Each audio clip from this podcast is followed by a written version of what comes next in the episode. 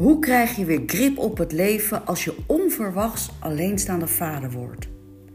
Mijn naam is Mira Overkleeft, host van deze podcast en founder van Fitspel. En het is mijn passie om jou te laten ervaren dat ook jij weer blij kan worden met jezelf en met je lijf door het versterken van jouw persoonlijk leiderschap. In deze aflevering ben ik in gesprek met Eelco Baak, coach voor alleenstaande vaders. Eelco kreeg zelf te maken met de vechtscheiding tussen zijn ouders en ervaarde als tiener onzekerheid, twijfel en een gevoel van minderwaardigheid. Eelco was geleerd vooral hard te werken met een burn-out tot gevolg.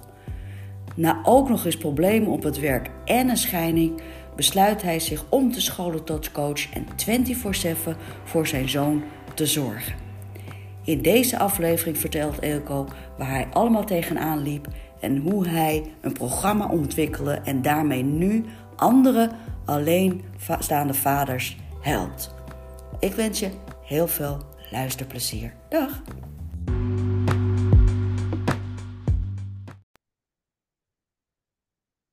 Dag lieve luisteraars, wat super fijn dat ik weer in jullie oren mag zitten. Ik heb een super interessante gast voor me zitten. Na een zorgeloze jeugd keerde het voor mijn gast. Onzekerheid, twijfel en een minderwaardigheidsgevoel kwamen de hoek om kijken. Na twee universitaire studies werd hij min of meer gepusht in een carrière-richting. Hij reisde de halve wereld rond, woonde op verschillende plekken, maar het leven verliep niet zoals hij dat wilde. Na een burn-out, problemen op het werk en een scheiding besloot hij samen met zijn zoontje van toen vier terug te keren naar Nederland. De zwaarte van het leven was nauwelijks te dragen en dus moest hij wel met zichzelf aan de slag. De weg naar persoonlijk leiderschap omarmde hij en bracht hem zoveel dat hij besloot een carrière switch te maken en nu als coach ook anderen helpt. Naast coachingtrajecten voor bedrijven is hij een ervaringsdeskundige en expert in het coachen van alleenstaande vaders en is hij bezig met het schrijven van een boek over dit onderwerp. Ik ben super excited dat hij mijn gast is. Welkom, Eelco Baak. Nou, dankjewel. Wat een mooie samenvatting en uh, blij dat ik hier mag zijn. Super. Ja, wil je nog wat toevoegen aan deze samenvatting? Uh, nou, ik vind het al heel erg uh, allesomvattend, mooi geschreven. En uh, kan ik misschien pikken ook voor mijn website. Um, Mag. Eén ding wat ik nog wil aanpassen is die uh, zorgeloze jeugd. En dat was wel belangrijk, denk ik. Uh, ik denk dat ik tot mijn negen of tiende wel een echt een zorgeloze jeugd heb gehad. Alleen toen begonnen mijn ouders met een vechtscheiding. Dus toen heb ik wel drie jaar uh, wat mindere herinneringen aan. En vanwege mijn vakgebied is het ook wel belangrijk dat, denk ik, om te noemen dat ik ook kind ben van gescheiden ouders. Ja, zeker. Ja, zeker. En wellicht ook met het idee dat dat bij jou niet zal gebeuren.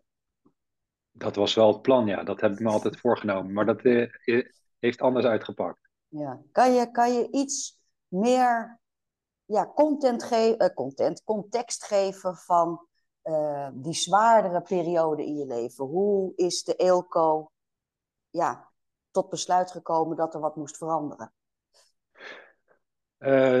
Ja, nou ja, sowieso begon eigenlijk het verhaal al in Nederland. Ik werkte bij een uh, grote, groot bedrijf en uh, ik wilde me daar heel erg bewijzen. Dus uh, nou, die bewijsdrang zat er wel in. Ik ging ook heel erg hard werken. Zo hard dat ik op een dag gewoon... ik werd wakker op de vloer. Ik was gewoon flauw gevallen. Oh, wow. zo hard werkte ik. nou, daarna ging, kwam ik ook in een burn-out terecht. Um, en ik dacht eigenlijk dat dat aan de bedrijfscultuur lag uh, en aan de collega's en het soort werk. Dus toen had ik besloten, ik ga naar Curaçao. Want dan uh, verdwijnen alle Zorgen, problemen als uh, zon. sneeuw voor de, Sneeuw zon. voor ja, de zon, ja. tropisch paradijs, palmbomen, stranden. Ja. Dus dan gaan we gewoon helemaal opnieuw beginnen. Nieuwe collega's, nieuw werk. Alleen ja, daar kwam ik al gauw ook weer in diezelfde patronen van heel erg hard werken en zo. Um, dus ja, daar had ik het wel zwaar op werk. En nou ja, fast forward, al gauw kwam ik in een toxische relatie terecht. Um, waarbij ik mezelf helemaal wegcijferde. ehm, hè, om niet de schuld te geven aan mijn eh, ex. Maar dat liet ik zeg maar gebeuren. En dat was, ja, dat was op een gegeven moment alleen maar ruzie, eh, ruzie. En ehm, nou, ik had helemaal geen plezier meer in het leven. Inmiddels hadden wij ook al een zoontje. En ehm, ja, dat, dat, dat moment wat jij zegt van wat was het omslagpunt, dat was eh, op een gegeven moment mijn, eh, mijn toenmalige vrouw nog. Die was verdwenen een paar dagen en ik stond er alleen voor thuis. Mijn zoontje die, eh, die was al een paar keer uit de box geklommen. Dus die moest ik wel meenemen terwijl ik de was ging ophangen buiten. En dat moment staat me nog heel erg bij. Ja. Ehm, dat ik dus de was aan het ophangen met mijn zoontje in mijn linkerhand als baby. En met de rechterhand probeerde ik met één hand de was op te hangen. Het waaide natuurlijk, het waait altijd op Curaçao. De was vloog eraf, viel op de grond, helemaal stoffig. Ja. ja, toen voelde ik me zo eenzaam en hopeloos. Eh, ook nog, dan had ik ook nog een hond, die zit nu hier op de achtergrond. Dus ja, toen dacht ik van, nou, erger dan dit kan het niet. Eh, dat was echt het moment dat ik wist wat dat betekende. eh, hè, zoals dat in modern Nederlands eh, heet, rock bottom raken. Ja. Ja. Ik, ik wist dat ik niet verder kon zinken. Ja. Het, het, het, ik hoor een paar dingen. Hè? Je zegt altijd hard werken, die bewijsdrang, bedrijfscultuur waar je wellicht ook in zat. Misschien een soort van vlucht naar Curaçao. Zeker, zeker een vlucht, ja. Ja, en dan weten we dat ja, omgevingsfactoren wellicht kunnen helpen in iemands welzijn, maar niet als de problematiek blijft bestaan. Eh, wat, wat, wat was dat van huis uit meegegeven dat je moest bewijzen, dat je moest doorzetten, gewoon harder werken, dan kom je er wel. Hoe, hoe, is, die, hoe is dat ontstaan bij jou? Ja, dat denk ik wel. eh, mijn ouders zijn allebei twee harde werkers. Hebben echt heel hard gewerkt, maar hadden nooit een cent over. Eh, dus ja, daaraan zie je eigenlijk nu terugkijkend, harder werken betekent niet dat je, dat, dat, je dan eh, succesvol wordt eh, per se. Ehm, ik heb ook wel heel vroeg ging bij de melkboer werken als kleine jongen, hè, op zo'n SRV-wagen. Dus hard werken voor je centen, dat was normaal. Ja. Ook op school hard studeren. Lang, eh, lang overhoren, goed presteren. Eh, en ook met sporten bijvoorbeeld. Veel trainen, hard trainen, niet klagen. Ja. Hard werken, dan kom je er wel. Ja, en dan, dan, dan was het dan die koppeling van presteren, of sorry, hard werken, presteren is succes? Is, is Ehm. presteren dan de, in ieder geval voor de gedachte toen, hè? ik neem aan dat dat nu anders is, maar voor toen was presteren dan de definitie van succes? Hmm, dat weet ik niet. Dat is niet zo uitgesproken, denk ik. Maar ik merkte wel dat ik eh, eh, betere aandacht kreeg hè, van mijn ouders als ik, Oké, eh, als ik presteerde. Dus anders gezegd, als ik dus een 9 had in plaats van een 10, dan kreeg ik negatieve aandacht. oh Dus dat, wil, dat wilde ik wel voorkomen altijd. Ik kan me nog herinneren, als je dan een topografie had, dan, had je dan, was je dan door je vader geoverhoord. En En dan als je de dag daarna dan een 9 had, dan eh, was het niet van, oh wat goed, een 9, maar was het van, hmm, welke wist je dan niet? Laat eens zien. Oh ja, oh wauw. Ja, Oh wauw, dus echt gewoon de, oh, dus, oh, oh, dus dat was wel een mooie voedingsbodem om please gedrag te ontwikkelen. ja, en ook met tennis kan ik me heel erg goed herinneren. Ik, ik heb echt eh, best wel hoog tennis gespeeld. En als, als, eh, ja, ik wil nou niet mijn vader de schuld geven van alles, maar dat was wel, hè, dat was de manier waarop hij eh, dacht het beste uit mij te halen. Maar als ik dan een fout maakte met tennis, dan zag ik hem zo nee schudden aan de kant van echt teleurgesteld.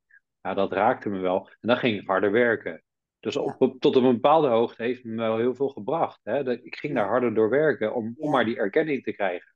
Mhm, mhm. Eh, als enige van de familie VWO gedaan. Als enige van de familie eh, universitaire eh, studie gedaan. Op zoek naar die zelfs. erkenning. Ja, ja. Ja. Dus, dus e- eigenlijk ook, haalde je daar dan, misschien niet zo bewust hoor, maar misschien een retro perspectief, haalde je daar dan ook je eigen waarde uit? Zeker weten, ja, zeker weten. Ja. Eh, op een gegeven moment, uh, op één bepaald punt in mijn leven sprak ik zeven talen. en ja. ja. mijn moeder was daar wel heel erg trots op. Dus die vertelde dat aan, aan iedereen, mhm. wat ik allemaal kon en waar ik allemaal had gewoond. Dus ja. Ja. Daar, daar haalde ik dan wel mijn waardering uit. En ook bij collega's op, op werk heel erg hard werken om die erkenning te krijgen. Mhm, mhm. Dus heel erg van buiten krijgen. Ja, ja. heel, bevestiging van buiten, ja. En, en die, die hè, je zegt, uh, je deed uh, in de relatie met je ex-vrouw inmiddels uh, van alles om het goed te maken. En dat waren dan, wat voor dingen deed je om het goed te maken? Nou ja, daar was ook die prestatie dan. En mensen kunnen dan heel erg makkelijk die knoppen vinden. Um, dus ja, het ging dan op een gegeven moment slechter in de relatie. En mijn ex-vrouw die zei nog ja, maar we, we hebben betere kabeltelevisie nodig. Regelen dat is. Dan ging ik dat regelen. En zei ze, ja, eigenlijk is dit appartement heel erg donker, hè, zo'n souterrain. We moeten eigenlijk een lichter appartement hebben. Heb ik een nieuw appartement geregeld. En toen was het van, ja, we zijn hier overvallen, dus we moeten echt verhuizen naar een veiliger appartement. En uh, we moeten een hond nemen. Uh, en uiteindelijk zelfs tot zulke, zulke proporties dat, uh, dat zeg maar, laten we een kind nemen. Oh, wow, want ja. dat, dan, dan zal het allemaal beter gaan. Hè? Dus daar is mijn zootje uit voorgevloeid. Ja, eh, dus allerlei praktische externe dingen regelen om uh, de relatie beter te maken. En ik maar hard werken, maar de, de relatie werd er niet beter op, kan ik vertellen. Nee, nee. En toen kwam dus het moment dat je zei van nou, zo kan het niet verder. Ex-vrouw was, uh, had de benen genomen. En jij dacht van, met je kind in je arm aan de waslijn, nu moet het anders. Wat was het wat je ging doen? Sloop dat erin of was het echt een een directe soort van flits in je hoofd die zei van ja, dit ga ik niet doen? Nou, ehm, dus dat, op dat moment van die dag dat ik echt de bodem had geraakt, dat ik wist dat niet, was aan de ene kant heel erg uh, duister en donkere bladzijde. Omdat ik echt toen op dat moment dacht van ja, de enige manier uitvlucht die ik nog zie is uh, uit het leven stappen. Dat heb ik uh, natuurlijk niet gedaan, anders zou ik hier niet zitten. Um, maar ik weet wel, in die periode gaf mijn toenmalige vrouw gaf mij een boek over persoonlijke ontwikkeling met de boodschap van ja, dit komt allemaal door jou, uh, deze ellende, dus ga eens aan jezelf werken. Ja. En toen ben ik dat boek gaan lezen en dat gaf me hele andere Tenminste, dat er andere perspectieven mogelijk waren, dat je anders naar het leven kon kijken. En uh, dat ging ik ook doen. Ik ging die tips uit het boek toepassen. Anders kijken naar situaties. Dus anders kijken naar in de rij staan bij de kassa. Anders kijken naar uh, in de file staan. Uh, en mijn hele emotie die veranderde. Dus ik ging van een hele depressieve staat naar van, oh ja, ik kan ook zo hier naar kijken. Dus het was nog niet echt per se iets veranderd aan de situatie, maar wel intern voelde ik me al beter. Ja, tuurlijk. Ja, tuurlijk. Dus direct een opschuiving van mogelijkheden zien in plaats van de belemmeringen uh, ervaren. Ja, en, en ja. Toen ben je naar, uh, naar Nederland gegaan met je, met je kind.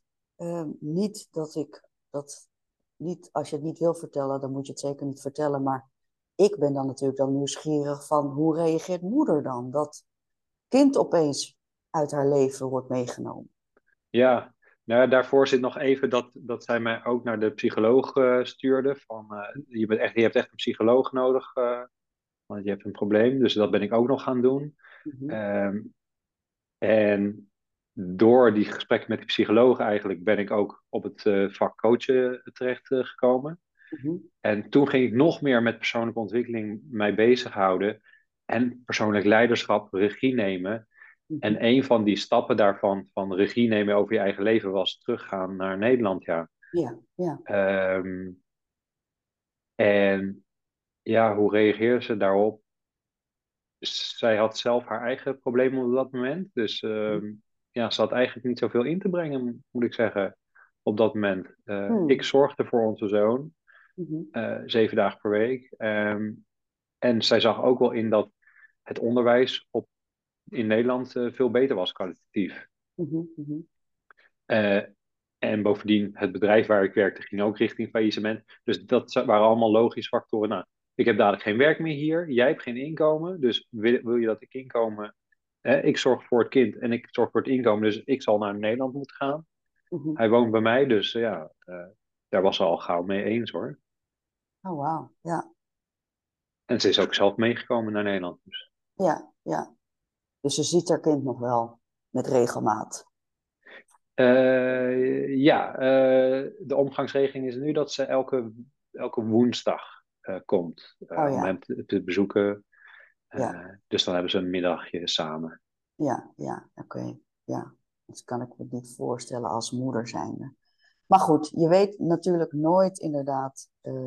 ja, andersom is het, dat is misschien ook wel meteen een leuk bruggetje. Hè? Want andersom is het vaak heel vanzelfsprekend. Hè? Als vader van gescheiden ouders het kind één keer per week ziet, dan doet er niemand moeilijk over. Of dan is het eigenlijk zelfs vanzelfsprekend. Ja. Maar als moeder een kind maar één keer zien, dan is het toch vaak zo, oh wauw, dat kan toch eigenlijk niet of zo? Ja, precies. Ja, dat Ja. merk ik ook. Ja. Ja, dat... Ja. En het komt ook weinig voor. Ik heb nog niet heel veel mannen gesproken die echt alleen eh, het kind opvoeden. Eh, ik heb er nu twee ontmoet die echt fulltime de kinderen heeft opgevoed. eh, waarbij de moeder nauwelijks in het leven is. Ja, ja. We lopen wellicht een beetje op de feiten vooruit, eh, hè, want dat ben ik natuurlijk super nieuwsgierig naar. Ehm, hè, je kwam naar Nederland, laten we even een stukje terugpakken. Je kwam naar Nederland, Eh, Ja. je had besloten of je was, ja, je was eigenlijk overtuigd, mede door je psycholoog, psychiater, wat was het, psycholoog? Psychologen, ja. Ja, dat, eh, dat je ging omscholen tot, eh, tot coach. Ehm, was het toen al duidelijk welke doelgroep dat je, dat je vaders wilde helpen? Dat je alleenstaande vaders wilde helpen? Of Nee. was dat nog... Nee. Nee, zeker niet. Toen was ik ook zelf nog eh, midden in die worsteling, had Ja. zelf niet op orde. Nee, Ja. eh, ehm, het, het was meer. Hè, dus die, het moment bij die waslijn, er er kwamen drie vragen in me op. Eh, hoe ben ik hier nou in verzeild geraakt, deze situatie? Eh, twee, hoe kom ik hieruit? En drie, als ik hier uitkom, eh, wat wil ik dan eigenlijk met mijn leven? Want hier word ik niet gelukkig van. Ja, Dus eh, nou, hoe ik hierin ben gekomen, ja, dat wist ik eh, op een gegeven moment. Van hè, mijn eigen grens aangeven en niet Ja. kiezen voor mezelf. Die patronen ging ik herkennen in mezelf. Eh, daarom ben ik erin gekomen. Hoe kom ik eruit? Door persoonlijk leiderschap. Hè, door Ja. verantwoordelijkheid te nemen voor jezelf en dus ook voor mijn kind. En dan die derde vraag, wat wil ik? Daar ben ik heel lang mee bezig geweest. Ik heb echt een Ja. jaar lang eh, eh, ah, coachingopleiding gedaan. En tegelijkertijd Mhm. ook van wat, wat wil ik eigenlijk? En eh, Mhm. nou, toen, eh, in die periode, heb ik besloten om coach te worden. En dat, Mhm. die zoektocht van wat wil je met je leven, daar is het mee begonnen eigenlijk, met loopbaancoaching. Ah ja, ja, ja. Ja, Ja, en zo'n coachopleiding helpt dan natuurlijk lekker mee, want dan krijg je ook van allerlei zelf onderzoeken en, en eh, vragen te beantwoorden en kijken Ja. wat je wil, denk ik. Ligt een beetje aan Precies. opleiding, maar dat is Ja. meestal wel het geval. ja, Ehm, maar goed, dan had je dat besluit genomen en ik kan me zo voorstellen, hè, al- uit, een, uit een opvoeding van waarbij prestatie toch wel een dingetje is eh, en, en werkomgeving als, eh, als werktuigbouwkundige. Ja. En toen werd Eelco opeens life coach. Zoiets Ja. softs als Ja. life coach. Dat kon toch niet goed gaan, Eelco? Vertel eens, Nee. hoe, Nee. hoe was de reactie daarop van de, jouw omgeving? Ehm,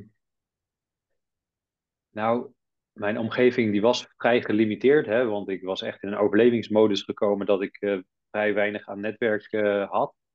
Dus mijn netwerk was vooral mijn familie. En die heb ik het eigenlijk eh, niet echt verteld.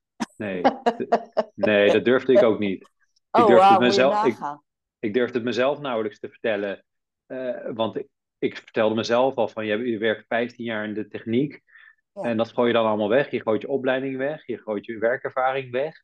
Moet je eens kijken om je heen, al die collega's of medestudenten die allemaal succesvol en, eh, eh, zijn. eh, Dat moet je toch ook dat pad houden. Eh, dus ik durfde het mezelf nog niet eens te vertellen. Laat Ja. staan mijn familie. Dus dat heb ik heel erg lang voor me gehouden. Ja. Totdat er wel de vraag kreeg van wat, wat, wat doe je nou eigenlijk? Toen moest je wel, ja. Toen moest ik wel. En ja, dan kreeg ik wel natuurlijk wat. ze, ze, hoe heet dat? Weerhielden zich uh, van commentaar. Ja, zeggen. ja, maar ja, je zag natuurlijk aan de gezichten wel. ja. Ja, precies. Maar je zag wel aan de gezichten van. hmm, Maar, En maar was ik- dat, hoe was dat voor jou zelf dan? Want, hè, want ik kan me dat wel voorstellen als je echt zo vanuit die, ja, zeg maar harde kant komt, eventjes tussen aanhalingstekens, harde kant van, van techniek en presteren. Eh. En het dan ook, inderdaad, wat je zelf al zegt, in eerste instantie al moeite om voor jezelf dat te, eh, ja, te omarmen, zeg maar. Ehm, kan, kan, je, kan je nog terughalen wat je emotie was op het moment dat jij dat bijvoorbeeld aan jouw ouders ging vertellen? Uiteindelijk. ja. Ja. ehm, eh, daar, wa- wat voor woord erbij past, dat weet ik niet precies. Maar eh, ik kan wel inderdaad die, die, van die, die erkenning die ik wil hebben, van hè, de goedkeuring willen hebben van je ouders eh, over deze nieuwe stap.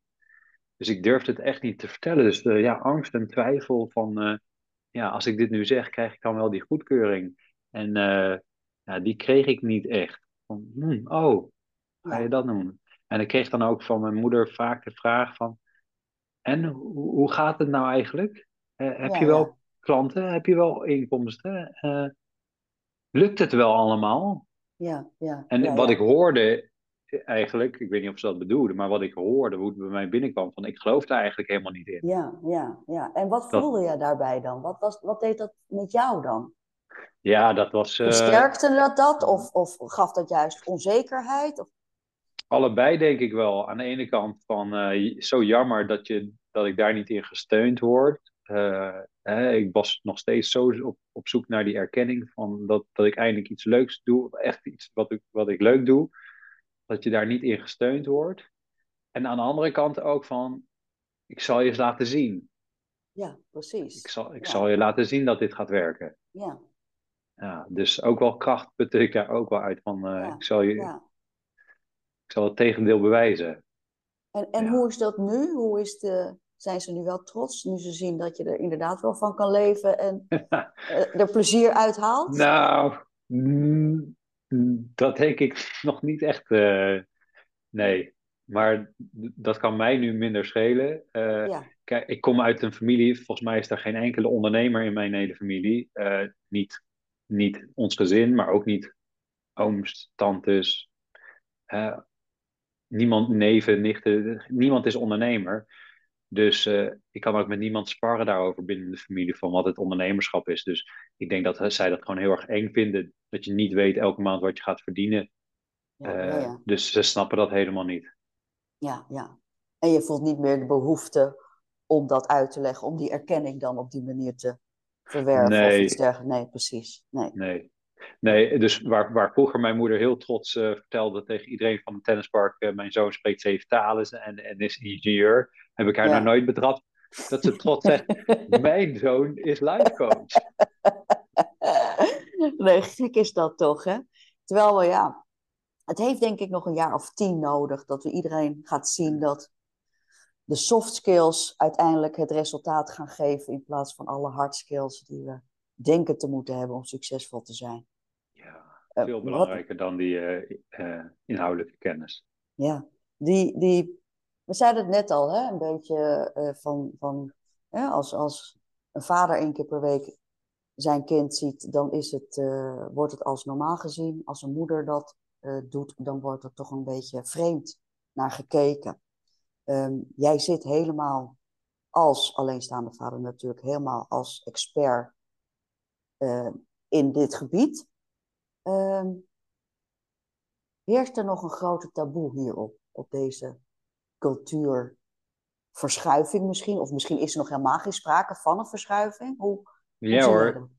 Ehm, er is zeker nog een, eh, nou ja, een taboe, wil ik misschien niet noemen, maar wel een oude mindset eh, is er. Want op papier bijvoorbeeld hebben eh, vaders nu meer verlofdagen. En daar liepen we als Nederland echt op achter op de rest van Europa. Sinds een paar jaar hebben vaders nu meer verlofdagen.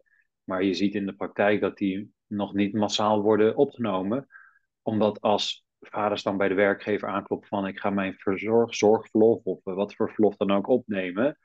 dat de werkgever dan zegt van ja, hoezo dan? Waar is de moeder dan? Kan de moeder dat niet doen dan? Ja, ja precies. Uh, en dan zie je dat vaders dat dan toch niet opnemen, dat verlof, voor bang voor carrière uh, consequenties.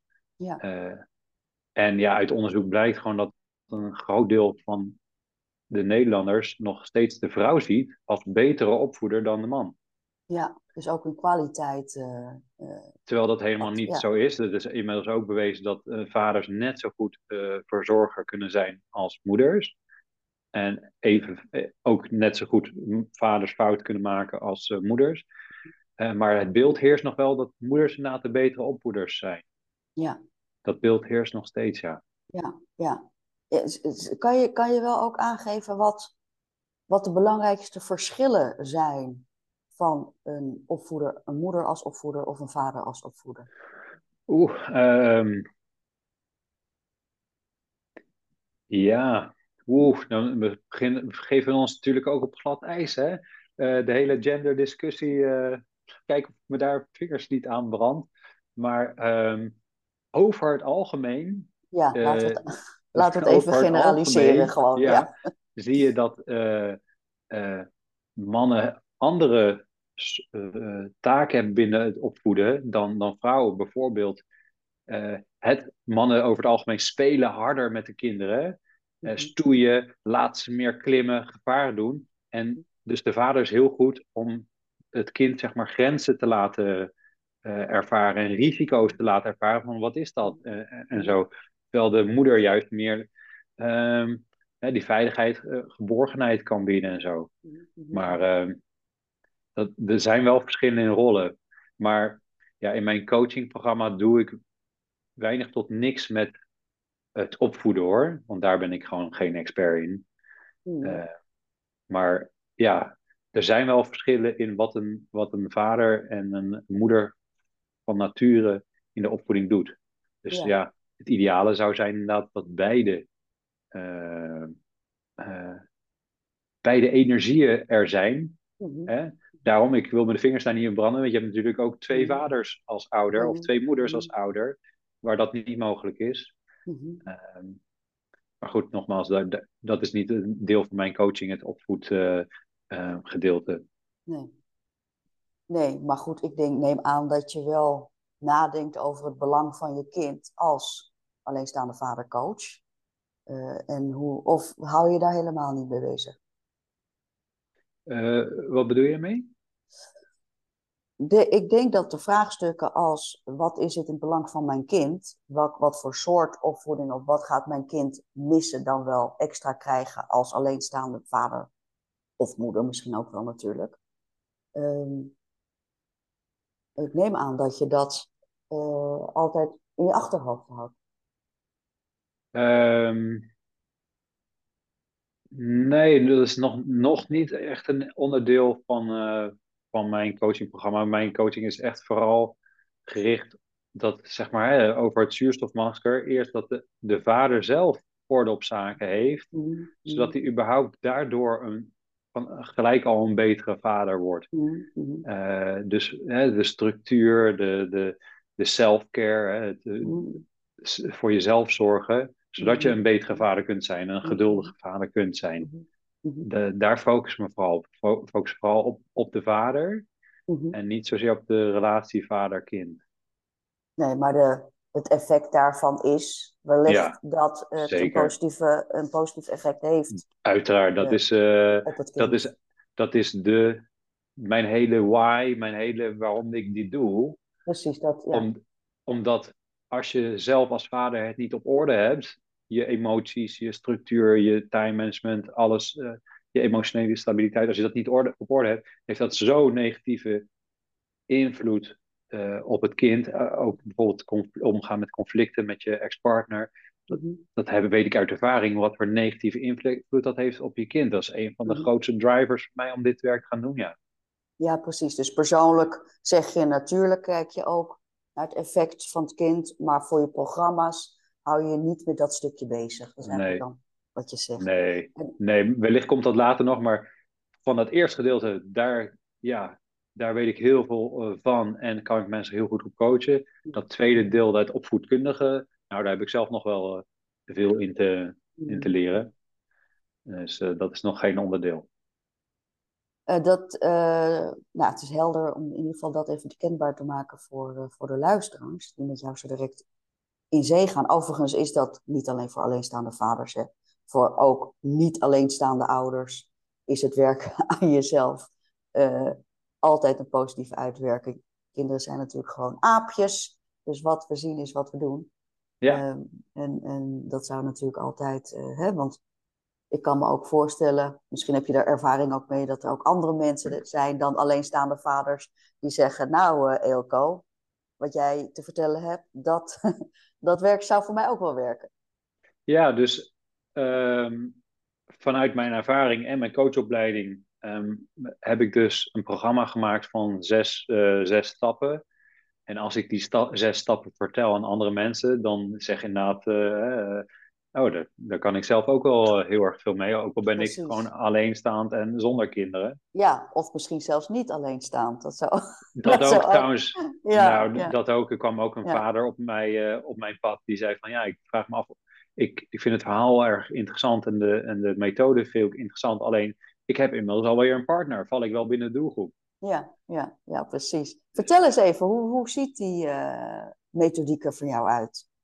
Ja, we, hebben natuurlijk al eventjes zo... Uh, uh, kwam, wat benoemd, al, ja. ja, benoemde al wat dingetjes. Ja. Maar um, nou, de zes stappen, ik zie het als een tempel met een fundament, vijf pilaren en een dak erbovenop.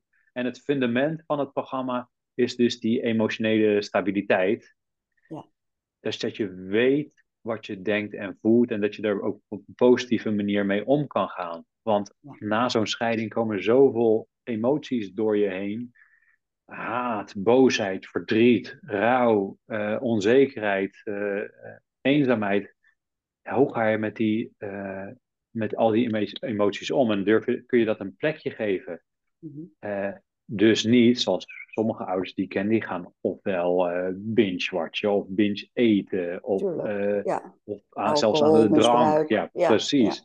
Ja. Dat, is niet een, dat is niet een gezonde manier om ermee om te gaan. Dus, hoe ga je, kun je die emoties gewoon jezelf toestaan om die te voelen en die dan ook een, uh, een plekje te geven? Mm -hmm. Dus dat is de eerste stap waar ik aan werk, die emotionele stabiliteit. Um, ja, en ook bijvoorbeeld laten zien dat het een rouwcurve is die je doorloopt en dat er ook licht aan het eind van de tunnel is. Mhm, mhm. Dat geeft al gelijk wat uitzicht. Oké, dit is normaal. Dit hoort bij het proces. Ja. ja. En dan de volgende stap, dus de eerste pilaar, is time management. Want er komt zoveel op je af. Je wil een goede werknemer zijn. Je wil een goede vader zijn. Uh, je moet het huishouden op orde hebben. Je wil ook nog vrienden en familie en misschien ook nog wel zelfs tijd voor jezelf uh, hebben. Ja, ja. Dus zoveel ballen hoog te houden, hoe doe je dat? Mhm, dus mhm. time management is de tweede mhm. stap, zodat je de structuur en overzicht in je, in je week krijgt. Zodat je ook tijd hebt om aan al die ballen aandacht te besteden. En een van die ballen, als je dus eenmaal tijd hebt in je schema, dat je dus gaat werken aan je vitaliteit door middel van self-care. Ja. dus dat je hele basale dingen. Dat je gewoon op tijd naar bed gaat, genoeg rust pakt, eh, goed eet, uh, gezond eet. En ook aan je eigen lichaamsbeweging doet. Want de neiging is vaak om, uh, tenminste, oh, dat was in ieder geval voor mij, uh, je voelt je schuldig vanwege de scheiding. De kinderen hebben daar niet voor gekozen. Dus dan zet je al jouw plezieren en al jouw behoeften zet je aan de kant. Allemaal in dienst van je kinderen. En dan ga je hele ja. selfcare gaat, gaat op pauze. Mhm. Maar daardoor gaat je vitaliteit omlaag en daarmee ook je plezier in het vaderschap en je geduld voor de kinderen. Mhm. Dus dat is wel echt, hè, zoals je wel eens uh, hoort, eerst het zuurstofmasker op jezelf en dan pas voor anderen zorgen. Ja. Dan heb je de volgende pilaar is supportnetwerk. Zeker voor mannen die moeite hebben om op hulp te vragen. Heb je een supportnetwerk waar je emotionele en praktische steun aan hebt. Iemand waar je mee kan praten, waar je adviezen mee kan uitwisselen. En waar jouw kind af en toe kan spelen of logeren, zodat je die paar uurtjes voor, je, voor jezelf hebt. Ja, Ja. Ook als je ziek bent, heb je iemand die ze uit school kan halen of Ja. de boodschappen voor je kan doen. Dat, dat supportnetwerk is zo belangrijk gebleken. Ja. Maar daar heerst een soort van trots of schuldgevoel. Om Schaamte. anderen- schaamte om, om hulp te vragen. Ehm, dan de volgende pilaar is communicatie. Ja. Communicatie met je ex-partner, communicatie met je collega's en je werkgever, communicatie met jouw supportnetwerk. Wat doe jij in jouw communicatie? Heb je een heldere en effectieve communicatie en hoe ga je om met conflicten? Ja. Dus dat is de volgende pilaar. En de laatste pilaar is financiën. Ja. Want eh je hele financiën plaatje is, eh, is helemaal eh, veranderd. Je, vaak ga je van twee verdieners naar één verdiener. Of je hebt een nieuwe woning moeten betrekken en inrichten, Ja. scheidingskosten. Je moet Ja. misschien alima- alimentatie gaan betalen. Ja. Dus ja, dat is een heel nieuw budget heb je. Je kan niet meer op vakantie waar je vroeger heen kon misschien. Ehm, dus heb je inzicht op die nieuwe inkomsten- en uitgavenpatroon. Ja. En weet je van alle eh, mogelijkheden die er ook zijn. Ook voor Ja, alleenstaande precies. vaders zijn vanuit de overheid, lokaal en landelijke overheid, zijn er heel veel mogelijkheden. Zoals Ja. huurtoeslag, zorgtoeslag, kindgebonden budget, eh, eh, subsidies voor, voor muziekles, sporten. Er zijn heel veel dingen mogelijk. Ja, Eh. mooi. Het is ook wel leuk dat je dit zegt van, hè, dat je eerst begint met die eh, emotie eh, stabiliseren, of hoe zeg je dat? Ehm, Ja. eh, eh, ehm, zo, noem je het Emotionele stabiliteit, Emotionele emotionele stabiliteit, ja. of emotionele gezondheid. Ja. Ja, ja, ja. Bij mij, ik noem het altijd vanuit mijn werkveld, heet het ehm, emotieregulatie. Nou, Ja. Waarschijnlijk op hetzelfde Komt neer. hetzelfde neer. Ja. En dat is tevens, denk ik, voor mij, in ieder geval wat mijn ervaring is in het coachen, is dat het meest moeilijke wat er is en het meest langdurige wat er is. Dus ik werk met vier fases: verkennen, Ja. verkennen, vertrouwen, verbeteren, verbinden. En bij mij is dat hele stuk verkennen, valt ook de emotieregulatie eh, binnen. Mhm. Eh, en het ontdekken van mogelijkheden en omgaan met ehm, valkuilen, omgaan met oude patronen, omgaan met belemmeringen. Nou, ja, allemaal dat Ja. gaan verkennen, verkennen en onderzoeken. Eh, en eh, ik zeg eigenlijk altijd dat die verkenning en vertrouwenfase, de eerste twee fases in mijn eh, methodiek, dat Mhm. die het meest tijdrovend zijn en het meest ehm, eh, hardnekkig zijn om die te veranderen. Hoe, hoe, Ja. hoe, hoe, hoe staat dat bij jou? Ehm, dat ligt, ligt aan, de, aan, de, aan de klant eigenlijk, ligt aan de, de vader die ik coach. Er Mhm. zijn sommige klanten inderdaad daar, waar- waarbij het rouwproces wel twee jaar heeft geduurd en Ja. eh, twee jaar lang haat eh, gevoeld wordt richting de ex-partner. Mhm. Eh, dan kan het een heel groot onderdeel zijn, onderdeel zijn inderdaad, of Ja. heel veel verdriet. Ja, Mhm. en andere, die, andere vader die ik ken bijvoorbeeld, die moeder zei gewoon van, ik wil het kind niet hebben, eh, hou je uit kind, maar ik heb een nieuwe partner, doe je de voeten. Oh, wauw. Ja. Eh, en, en dat de vader zei, oké, ja, de- onze relatie was inderdaad gewoon eh, logisch, voorbij. Ja. En dat allebei de partijen zeg maar vredig uit elkaar gaan en dat je in één Mhm. keer een kind hebt om voor te zorgen Mhm. alleen. Mhm. Dus dan gaat dat rouwproces wellicht wat, is wat korter. Mhm. En dan eh, zijn andere onderdelen weer wat, eh, wat belangrijker. Dus Mhm. die, dat basis, dat blijft wel hetzelfde. Alleen die andere onderwerpen, die, die volgorde, die verschilt nog wel eens per klant. Ja, snap ik. De pilaren, zeg maar, in jouw methode, die, die verschillen dan per klant. Of bedoel je ook dat Ja. stukje in die emotie? eh, nee, inderdaad, de pilaren. Ik Ja, bedoel, ik heb ook ja. een klant die, die, die bulkt zeg maar van het geld. En daar is financiën is geen issue. Nee, precies. Ja, precies. Dat, is, Eh, dat snap ik. Ja. Dus die Dat laat je is dan eruit. persoonlijk. Ja, dat wordt ook een persoonlijke relevantie, is afhankelijk van de Ja, klant die je dan voor je hebt. Ja, snap Ja. ik. Ja. Maar ik bedoel niet met die, perso- met die eh, emotiestabiliteit, bedoel ik niet per se eh, in relatie tot, eh, ehm, tot de ander. Dus of het nou een moeilijke scheiding is of een Mhm. relatief mak. Maar vooral ook in iemands eigen relatie met zichzelf. Ja, Eh, dus, dus hoe gaat, eh, is, is iemand in staat om zijn eigen eh, patronen en belemmeringen en gedachten om te willen vormen? Of om Ja. bewust te zijn van de emoties die daar tegenkomen? Is iemand Ja. bereid om vanuit woede of schaamte of wat dan ook, en negatieve emoties, om daar met een open blik in te stappen, hoe pijnlijk ook. Ja, ja dus het uh, doorbreken van patronen, doorbreken van belemmerende overtuigingen, ja, dat heeft gewoon heel veel tijd nodig. Inderdaad, het verschilt ook per, per klant. Ik zit ook nog met patronen waar ik dacht dat ik uh, vanaf was. En drie jaar later merk ik van, oh ja, hij is, hij is er nog steeds. Tuurlijk, of hij komt weer lekker terug, tuurlijk. Komt weer lekker terug, ja. Ik heb ook klanten die, die maken echt grote stappen mee. En die, die, die pauzeren de coaching dan voor een jaar en dan komen ze terug. En dan ik, zeggen ze van, hey, ik heb een nieuw issue, ik wil weer de coaching in. ja. laten we hier aan werken. En dan uiteindelijk blijkt, oh, dezelfde, hetzelfde patroon ligt eigenlijk ten grondslag aan dit nieuwe, zogenaamde nieuwe issue. Ja, ja. Het, het is natuurlijk ook wel iets wat, wat niet te wissen is in onze hersenen. Dus hè, er hoeft maar een triggertje te gebeuren en dat komt wel weer terug. Maar eigenlijk, ik probeer even een beetje te achterhalen van... Uh, uh, eigenlijk wat, wat het klinkt, uh, en dat vind ik tevens ook super mooi juist, is dat, het, is dat het eigenlijk super pragmatisch is. Het is eigenlijk meteen aanpakken en doen. Uh, hè, onderzoeken en dan aan, onderzoeken, implementeren en, en nou, wellicht evalueren. Dat hoort natuurlijk bij coaching. Maar hoe. Um, het is heel oplossingsgericht, laat ik het zo zeggen. Klopt dat? Ja, ja, het is, ja zo zou je het wel kunnen zeggen, inderdaad. Um, um, kijk, je, ik heb een cirkel voor me.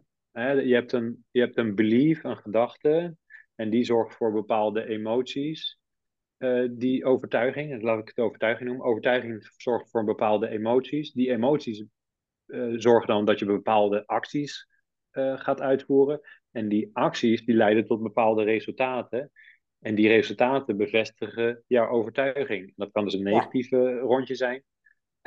dus ik ben overtuigd dat je maakt niet uit waar je in die, uh, in die cirkel ingrijpt. Hè. Sommigen ja. grijpen inderdaad bij de beperkende overtuigingen in, of bij anderen bij de emotie. Um, en ik doe van alles natuurlijk. Grijp, maar wat ik wel merk is dat je, als jij je acties verandert, mm -hmm. hè, daar, en dan resultaten boekt die dus jou uh, be betere resultaten bieden, dat je dus een andere overtuiging gaat maken, andere mm -hmm. emoties. Dus mm -hmm. ja, uh, veel implementeren van nieuw gedrag, successen vieren, zien dat het, uh, dat het werkt en dan zeggen, oh ja, en, en, dan een, vanuit daar een nieuwe mindset opbouwen. Um, dat is mijn ervaring dat dat heel goed werkt. Uh, om met kleine stapjes te experimenteren met nieuw gedrag en successen te vieren. Ja, zeker. En zeker die kleine stapjes, dat is van denk ik een hele belangrijke. Dat, en dat is voor heel vaak natuurlijk best lastig. Hè? Die zeggen gewoon van ik veel van A naar Z. Terwijl je weet dat je eerst B onder de knie moet krijgen om naar C te kunnen gaan. Ja. Voor je, wil je dat. En uh, kijk, ik snap wat je zegt hoor. Want dat is eigenlijk wat je. Het is die gedragscirkel, uh, wat, je, wat je zegt. Maar die ja. gedragscirkel. Mm-hmm. Um, die denk ik dat die nogal eens verstoord wordt. Door juist die. Uh, die um, gevoede en jaar in, jaar uit gestapelde overtuiging. Laten we eens kijken ja. bij jou. Jouw overtuiging is jaren geweest in ieder geval. Dat als je presteert, dan word je ergens beter in. En als je beter in bent, dan word je gewaardeerd. Eventjes heel plastisch gezegd. Ja. ja. Uh, kan je dan zeggen van, als ik dan beter word, dan houd je die sterkel dus in stand. Hè? Want dan is je, blijf je overtuiging, hey, als ik mijn best doe, dan ga ik beter worden, enzovoort, enzovoort. Dat heeft je niet, uiteindelijk niet heel erg veel gebracht in het verleden. Ja, ook wel, maar ook weer niet. Je hebt ook een burn-out gekomen. Nou ja, precies. En uh, dus um, wat ik, wat ik, waar ik zelf op ben gecoacht en waar ik mijn klanten ook op coach, is je hebt een bepaalde overtuiging die heeft je ook inderdaad bepaalde successen geleverd in het verleden. Het is een, ook een succesformule geweest heel lang. Alleen de vraag die mijn coach ook stelde van, uh, wat kost het je? Wat kost dit, uh, deze overtuiging jou en dit gedrag? Ja. En ja, het, het kostte, mijn overtuigingen hebben mij gekost uh, hè, mijn gezondheid, maar ook verbinding met anderen, mijn geluk.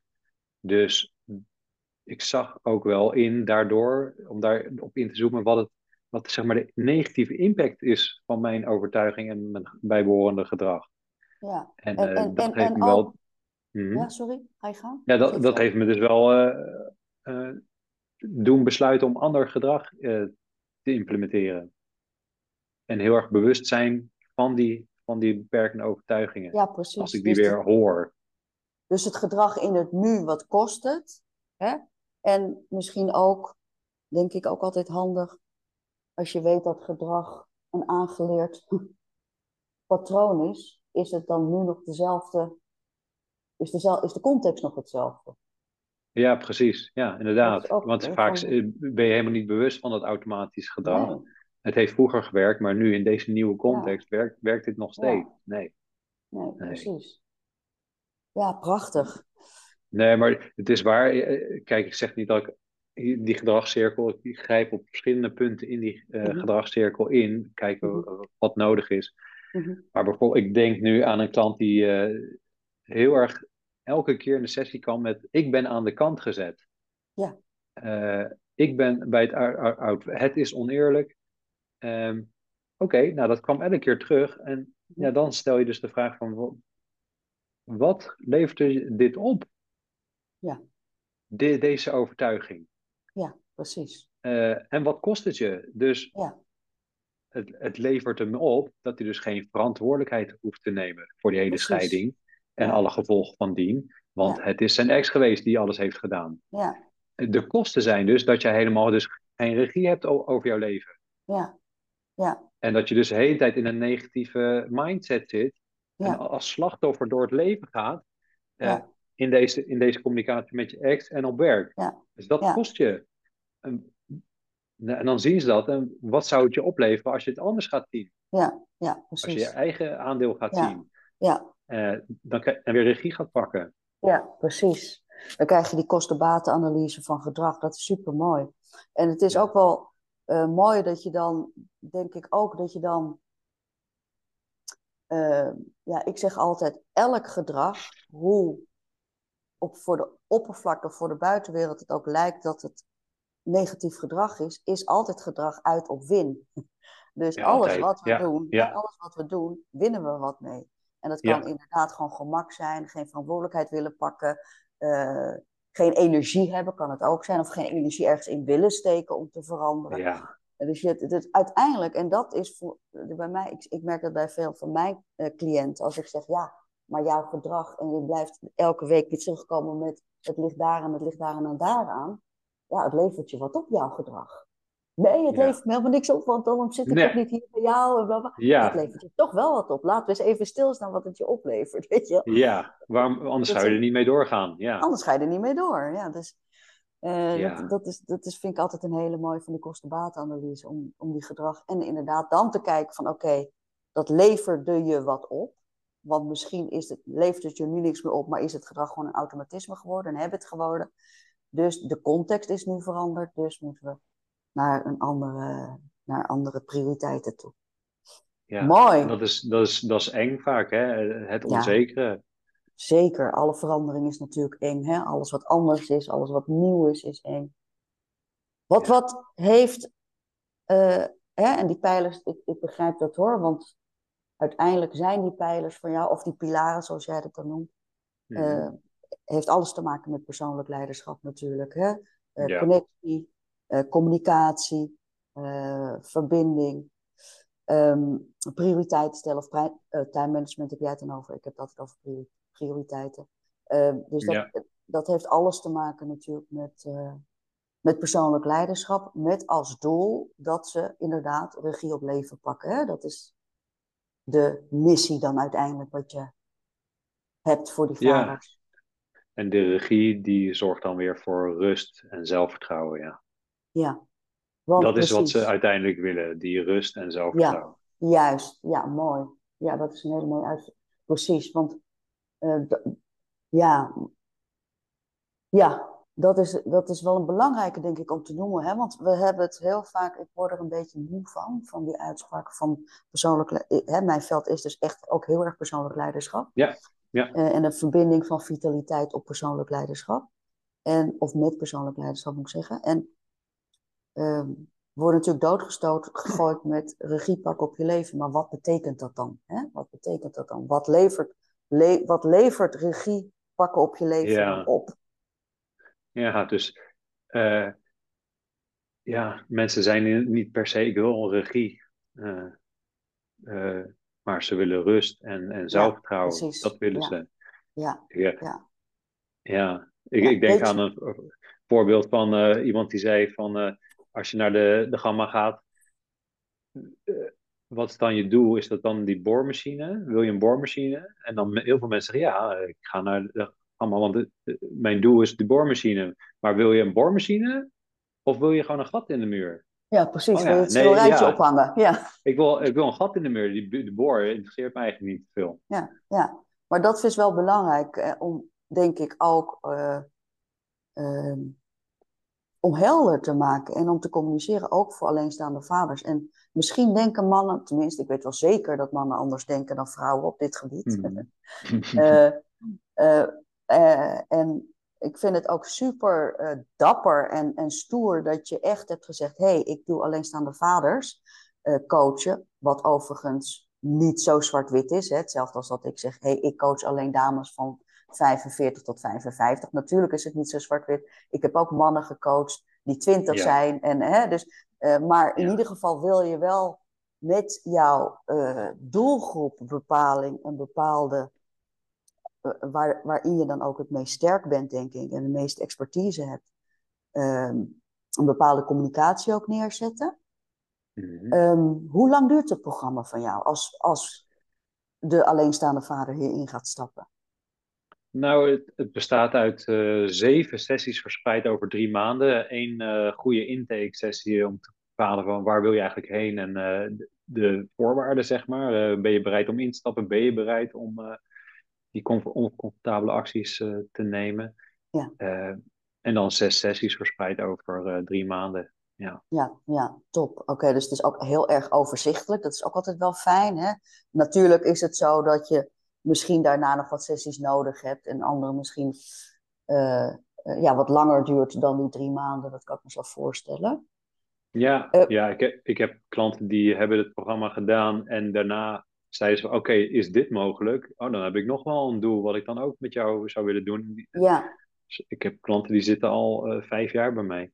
Ja, ja, precies. Ja, het is ook leuk om te horen. Dat heb ik ook inderdaad. Ik heb ook klanten die jaren, maar dat vind ik ook logisch. Dat is, als je het hebt over gedragsverandering en je weet dat gedrag hardnekkig is, oud gedrag hardnekkig is, dan is het sowieso fijn om één keer in het kwartaal eens even een terugkommomentje te hebben. Of Ja. eh, even eens te vragen hoe, of nog, het succes er nog steeds is, of dat er wellicht nog verbeterd kan worden. Dat is het mooie van persoonlijk leiderschap. Het is een, een, een spel zonder einde. Eh, en en eh, ja, als je dat kan doorgeven aan klanten, ik vind dat het mooiste wat er is. En Ja. jij inmiddels ook. Ja, precies. Ja. ja. Waar kunnen luisteraars jou vinden? Ehm, nou, specifiek de vaders, die kunnen me dus vinden op ilkebaak.nl slash vaderschap. En ik zit ook op eh, Facebook met Ilkebaak Life Coaching. eh, op Instagram Ilkebaak Life Coaching. Dus, eh, en LinkedIn natuurlijk. Ik post eigenlijk de meeste artikelen over dit onderwerp op LinkedIn. Ja, Ja, ja. Ik zal natuurlijk nog eventjes deze links ook in de show notes zetten. Heb je nog een leuk verrassingje voor mijn luisteraars? Ja nou, als, wij dit op, als wij dit opnemen, dan is eh, Sinterklaas in aantocht. Hè? Dus daar denk Ja. ik dan meteen aan een cadeautje. Ja, ehm, ik ben dus bezig met het schrijven van een boek. En, en over deze zes eh, stappen, de basis met vijf pilaren erop. En wat ik heb is een, eh, ja, een samenvatting gemaakt van die zes stappen. Met el- bij elke stap een, een, een actiestap. Mhm. Eh, dus en die PDF is dan te downloaden op mijn eh, website, ilkmaak.nl slash vaderschap. Leuk. Waarbij ze dus Ja. kennis kunnen maken met die zes stappen. En al gelijk een actiestap erbij. Dus, dus, eh, dat ze stap voor stap eh, daaraan kunnen werken. Super mooi. Ja, vooral die actiestap, dat spreekt mij altijd aan, zodat mensen het ook echt gaan voelen wat het wat de verandering uh, kan doen. Ja, want ja, dat heb ik zelf ook. Misschien herken je dat met persoonlijke ontwikkeling. Je leest een boek en dan denk je, oh, wat een prachtige inzichten. Ja, dit gaat mijn leven veranderen. Maar als je dan vervolgens er niks mee doet, ja, tuurlijk. dan verandert er helemaal niks. Dus na. Na, na elk stukje theorie of inzichten, elke keer, oké, wat ga je dan specifiek hiermee doen? Ja, ja, supermooi. Ja, nou, supermooi. Um, voordat ik ga afsluiten, heb ik altijd een laatste vraag uh, aan mijn luisteraars. En um, deze vraag is, Eelco, wat zou jij mijn volgende gast als vraag willen voorleggen? Uh, ja, um, de volgende gast zou ik willen vragen, uh, als jij terug kon gaan naar de jou van 20 jaar oud, welke adviezen zou je jezelf dan geven met alle kennis en ervaring die je nu hebt? Mooi. Als 20-jarige. Mooi. Mooi. Ik uh, vind het een mooi gesprek uh, geworden, Elko. Ik wil je heel erg danken dat je mijn gast uh, was. En misschien ja. leuk voor de luisteraars tenslotte nog even te melden. Elko zal ook de gast zijn voor onze inspiratietafelserie. Dus dan ja. kunnen jullie Elko nog meer horen. Maar in de tussentijd ga je natuurlijk even zijn website opzoeken. eelcobaak.nl slash vaderschap. Dankjewel Eelco voor je tijd en je En die uh, pdf uh, downloaden, ja. Oh ja, niet nee, vergeten. Jij, ja, jij bedankt uh, voor dit uh, platform. ik merk elke keer als ik zo'n optreden heb, zeg maar, ik ergens voor uitgenodigd, dan komen er dus alleenstaande vaders op me af. Die zijn dankbaar dat ze mij hebben kunnen vinden via zo'n medium. En dat maakt mij ook weer heel erg dankbaar. Dus jij ja. bedankt ook. Ja, dankjewel. Dankjewel luisteraars voor het luisteren. En ik hoop dat je weer bij mijn volgende podcast er weer bij bent. Dankjewel. Dag.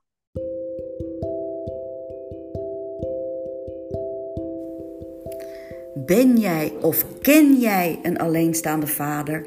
Dan wil ik je zo graag adviseren om de website van Eelco op te zoeken. Ga daarvoor naar eelcobaak.nl schuine streep vaderschap. Eelco is vooral te vinden op LinkedIn. En ik zet natuurlijk alle links ook even in de show notes. Dan kan je hem gewoon even doorklikken. Ik heb, hoop dat je weer hebt genoten. En als jij ook wilt ontdekken hoe je weer blij kan worden met jezelf en met je lijf door het versterken van jouw persoonlijk leiderschap, ga dan naar www.fitspel.nl. En daar kan je ook onze gratis app downloaden voor dagelijkse tips, inspiratie en motivatie. Dankjewel weer voor het luisteren en tot de volgende aflevering. Dag!